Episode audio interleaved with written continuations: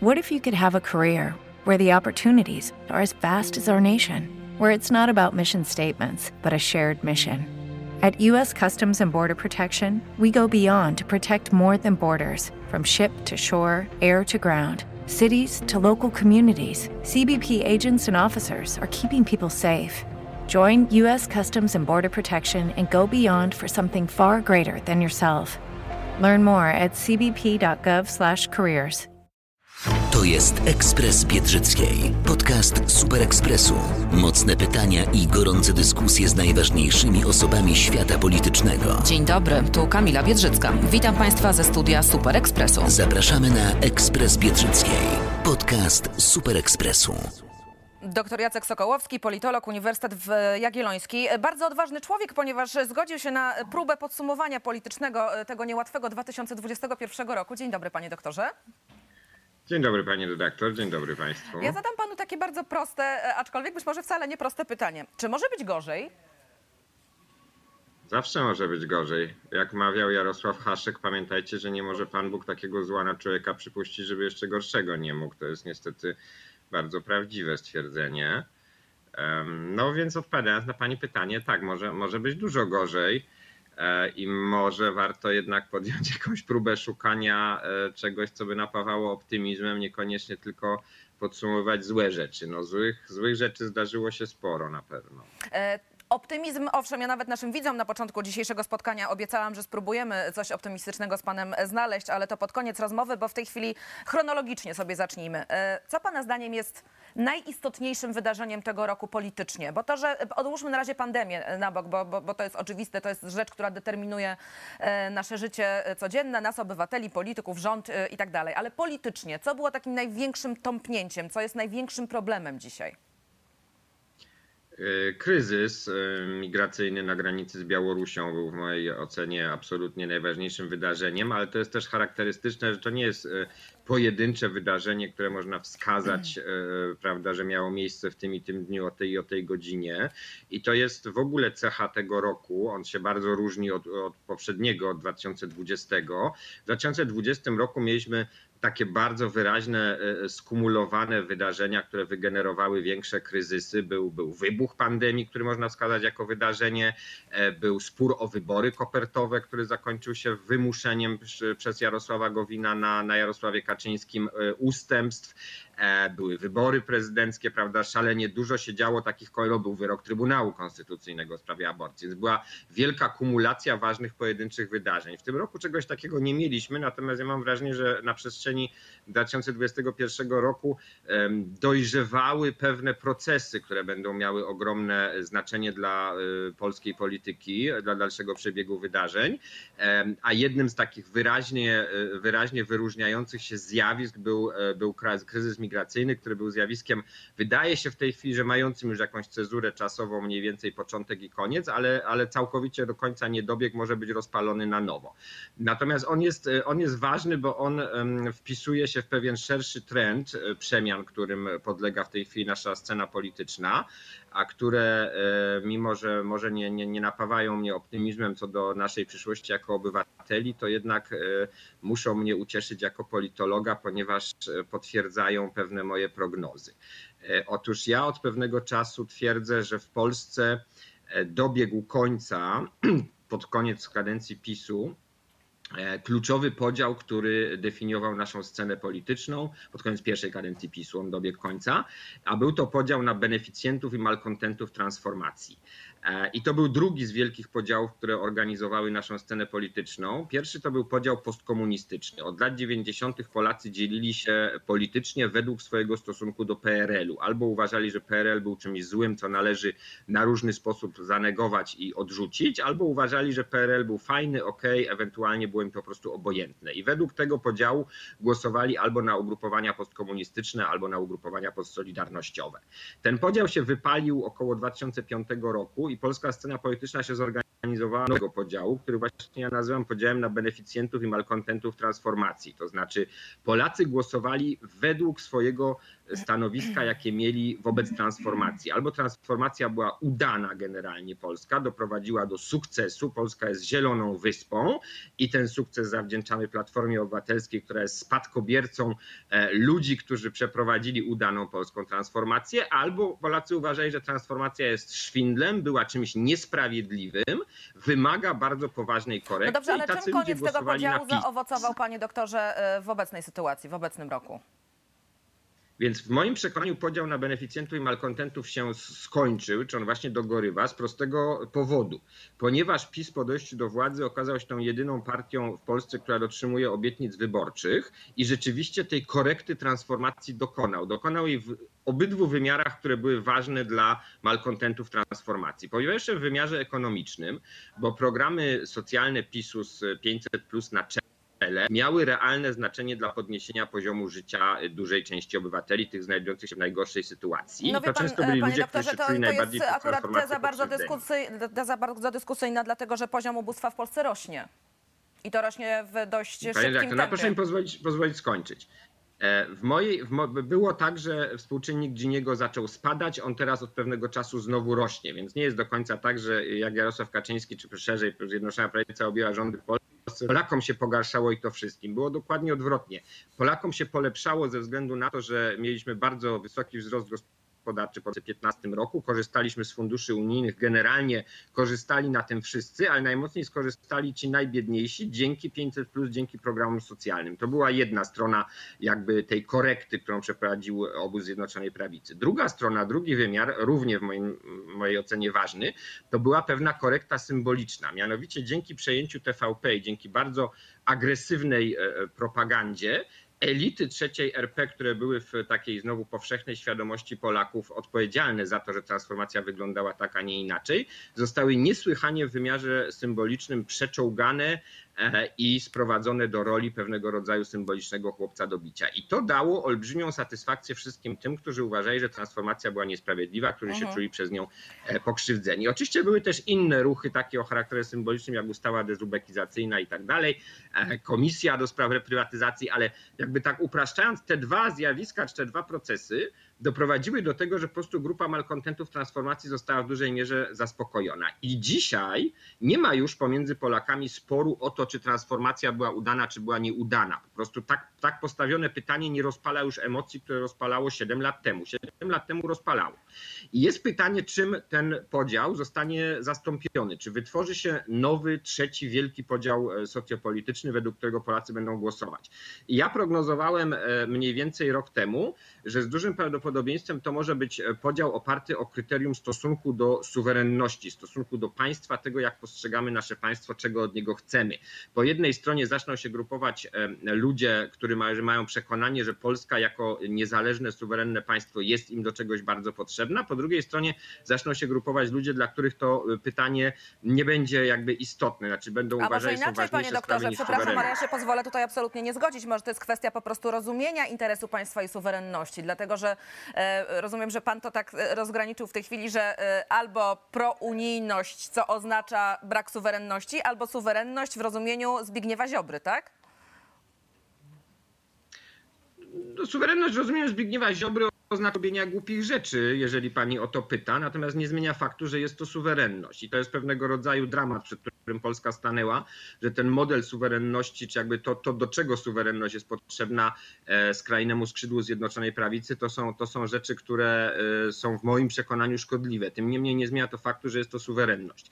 E, a zbiega się to, proszę zwrócić uwagę, z bardzo silnymi tendencjami federalizacyjnymi w łonie Unii Europejskiej, które przybrały na sile w związku z pandemią COVID. No krótko mówiąc, mamy taką sytuację, że staliśmy się krajem, który e, rzucił wyzwanie Unii Europejskiej, rzucił jej wyzwanie polegające z grubsza na tym, że powiedział, nie będziemy robić tego, co chciałyby nam narzucić organy Unii Europejskiej, a jednocześnie jest krajem dosyć słabym, bardzo Unii Europejskiej potrzebuje, bardzo potrzebuje europejskich funduszy, w związku z czym dla tej części e, technokratów unijnych, którzy chcieliby wzmocnienia tendencji federalistycznych w Unii, a tak, tacy są.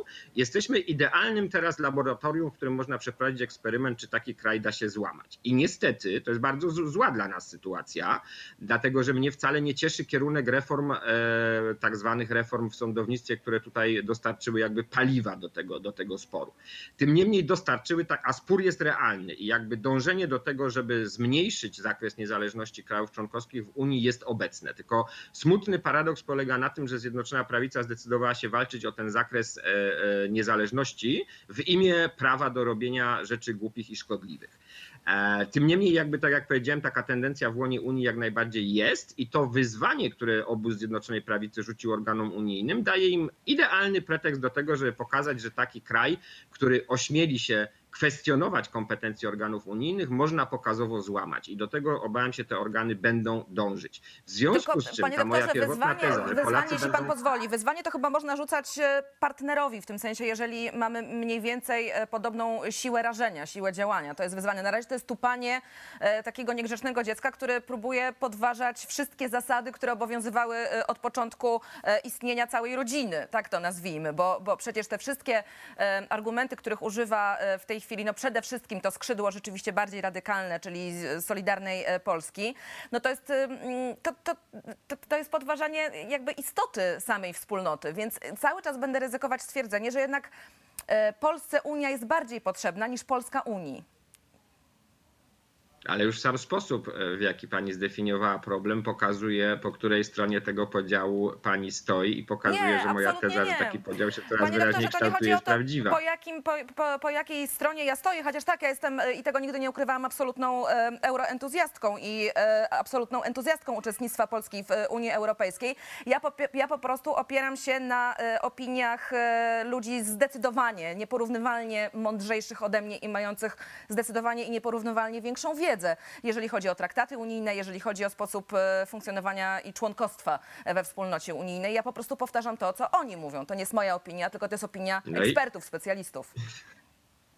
Pani redaktor, i to jest dokładnie istota tego podziału. Po jednej stronie będą ludzie, którzy uważają, że to jest oczywiste, że w obrębie Unii państwo narodowe pewne kompetencje traci, a po drugiej stronie będą ludzie, którzy zawierzyli Zbigniewowi Ziobro i szerzej obozowi Zjednoczonej Prawicy, że to wcale tak nie jest i że to można kwestionować. I obóz Zjednoczonej Prawicy to zakwestionował.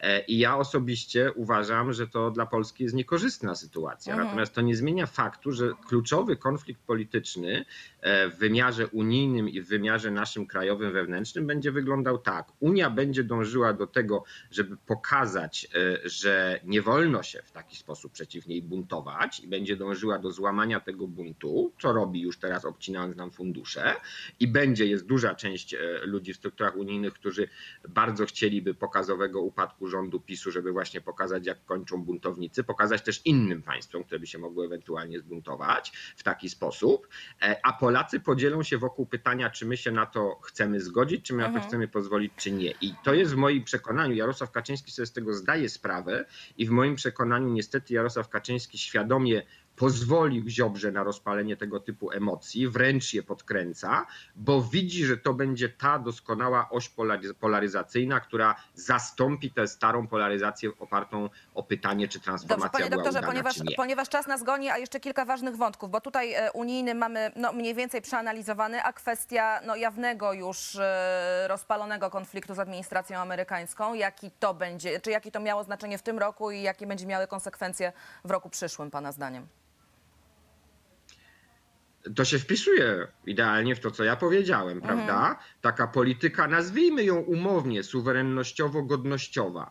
E, Jarosław Kaczyński zawsze, niestety Prawo i Sprawiedliwość zawsze miało tendencję w moim, moim przekonaniu do e, poświęcania e, kwestii polityki narodowej, międzynarodowej w imię celów, e, które chciało osiągnąć w polityce wewnętrznej. To znaczy polityka zagraniczna dla obozu Zjednoczonej Prawicy zawsze była postrzegana jako instrument do realizacji celów w polityce wewnętrznej. I w związku z tym budowanie napięć, stawianie się niejako wszystkim dookoła jest elementem tego procesu, o którym mówiłem, że my budujemy podział w Polsce, tworzymy oś polaryzacyjną wokół pytania, czy Polska ma być suwerenna, czy nie. E, I, tak, to, I tak to postrzegam. Oczywiście to dla Polski będzie w szerszym miarze niekorzystne. Natomiast wiele zależy od tego, jak potoczą się e, dalsze wydarzenia w naszym otoczeniu międzynarodowym, na które my mamy znikomy wpływ tak naprawdę.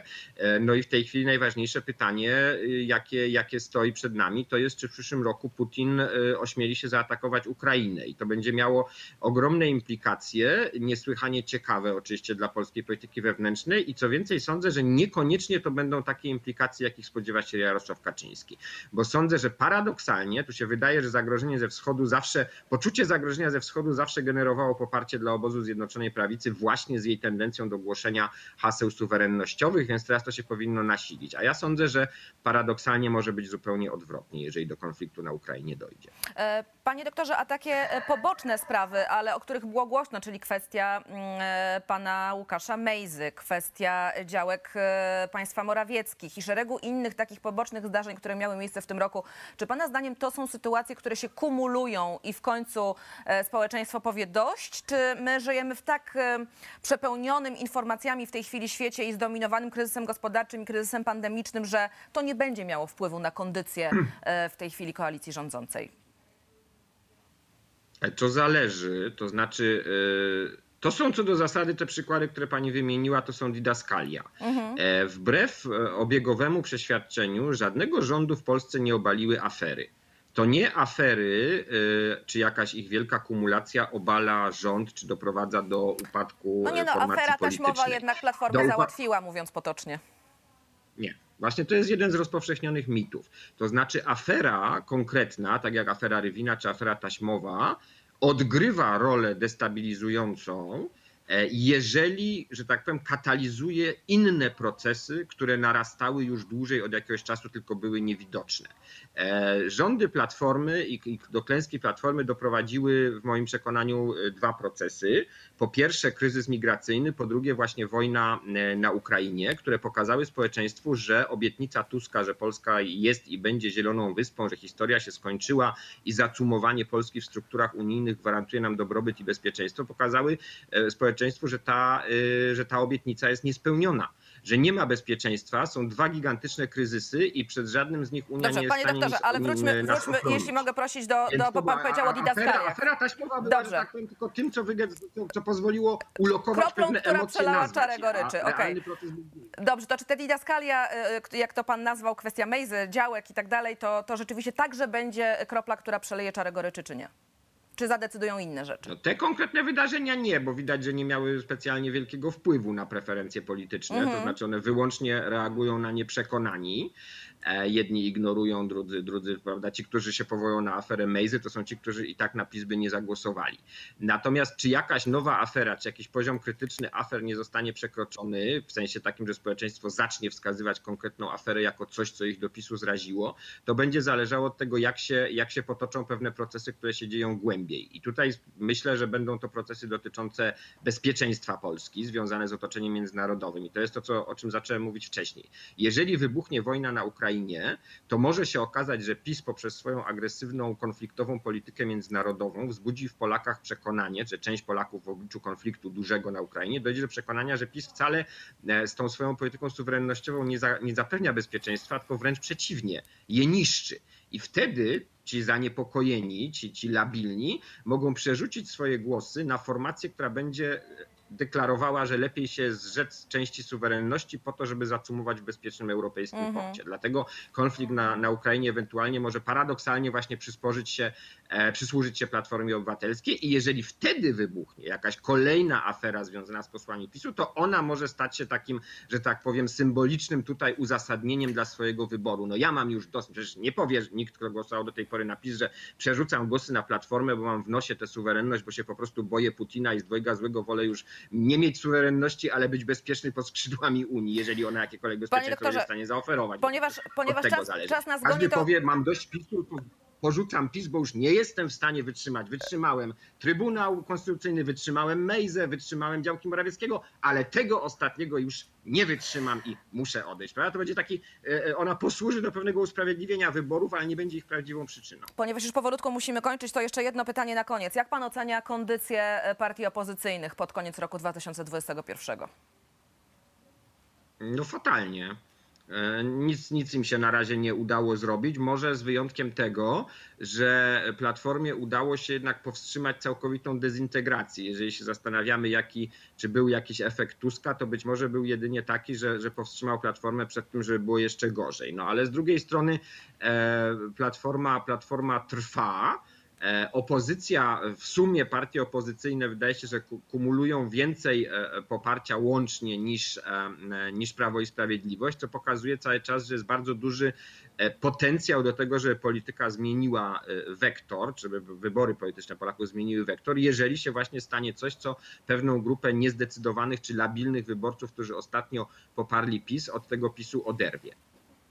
Mm, e, Ale w moim przekonaniu to mhm. będzie raczej, raczej zagrożenie, poczucie zagrożenia zewnętrznego, a nie afera. E, czy w zjednoczenie opozycji e, pan jeszcze wierzy, czy uważa pan, że to są marzenia ściętej głowy, bo te ambicje poszczególnych liderów jednak zwyciężą? Nie no, zjednoczenie opozycji jest, jest pojęciem jakby sprzecznym e, samym w sobie. To jest oksymoron. Te partie, ani zjednoczenie nie dałoby efektu łączenia puli elektoratów. To jest kolejny taki z, mitów, które pokutują wśród e, części polityków, części obserwatorów polityki, że jak się doda, jak trzy partie mają po, po, po 21%, dwie partie mają 21%, trzecia ma 10%, to jak dodamy razem, to musi nam z tego wyjść 52%. No, no nie wyjdzie, dlatego że część wyborców głosuje na na lewicę właśnie dlatego, że nigdy w życiu nie zagłosuje na platformę, więc jeżeli lewica e, połączy się z platformą w jakiegoś sposób, to tych wyborców traci. E, I w związku z tym ta pula zsumowanych głosów okazuje się mniejsza, jeżeli, jeżeli pójdą do wyborów pod jednym, pod jednym szyldem. Chyba, że będzie jakaś bardzo specyficzna sytuacja, na przykład sytuacja wyjątkowego zagrożenia zewnętrznego. To wtedy chwilowe połączenie sił pod wspólnym szyldem jakimś koalicyjnym e, w wyborach, mhm. na przykład przedterminowych, mogłoby dać ten efekt. Ale to muszą się spełnić jakby wyjątkowe okoliczności E, no a poza tym, tak jak pani wspomniała, no nie jest to w interesie poszczególnych formacji, żeby się roztapiać w drugiej formacji, więc, yy, więc nie, nie, nie, jest to, nie jest to realny projekt polityczny poza zupełnie wyjątkową sytuacją, żeby opozycja się zjednoczyła. No pytanie, czy właśnie nie jesteśmy w takiej wyjątkowej sytuacji. Panie doktorze, bardzo dziękuję. Doktor Jacek Sokołowski, Jeszcze politolog nie. z Uniwersytetu Jagiellońskiego. E, wszystkiego dobrego w nowym roku, panie doktorze. Dużo zdrowia przede wszystkim dziękuję i spokoju. Dziękuję bardzo. Wszystkiego, wszystkiego najlepszego Dzięki. dla naszych widzów i dla pani oczywiście Dzięki. Również. I do zobaczenia. Do zobaczenia. Dziękuję. To był Ekspres Biedrzyckiej. Podcast Super Ekspresu. Zapraszam na kolejne spotkanie w Ekspresie Biedrzyckiej. Pozdrawiam bardzo serdecznie. Kamila Biedrzycka. Rozmowę znajdziesz także w Super Ekspresie, w internecie i gazecie. Lucky Land Casino asking people what's the weirdest place you've gotten lucky? Lucky? In line at the deli, I guess. Aha, in my dentist's office. More than once, actually. Do I have to say? Yes, you do. In the car before my kids' PTA meeting. Really? Yes. Excuse me, what's the weirdest place you've gotten lucky? I never win and tell. Well, there you have it. You can get lucky anywhere playing at LuckyLandSlots.com. Play for free right now. Are you feeling lucky? No purchase necessary. Void where prohibited by law. 18 plus. Terms and conditions apply. See website for details.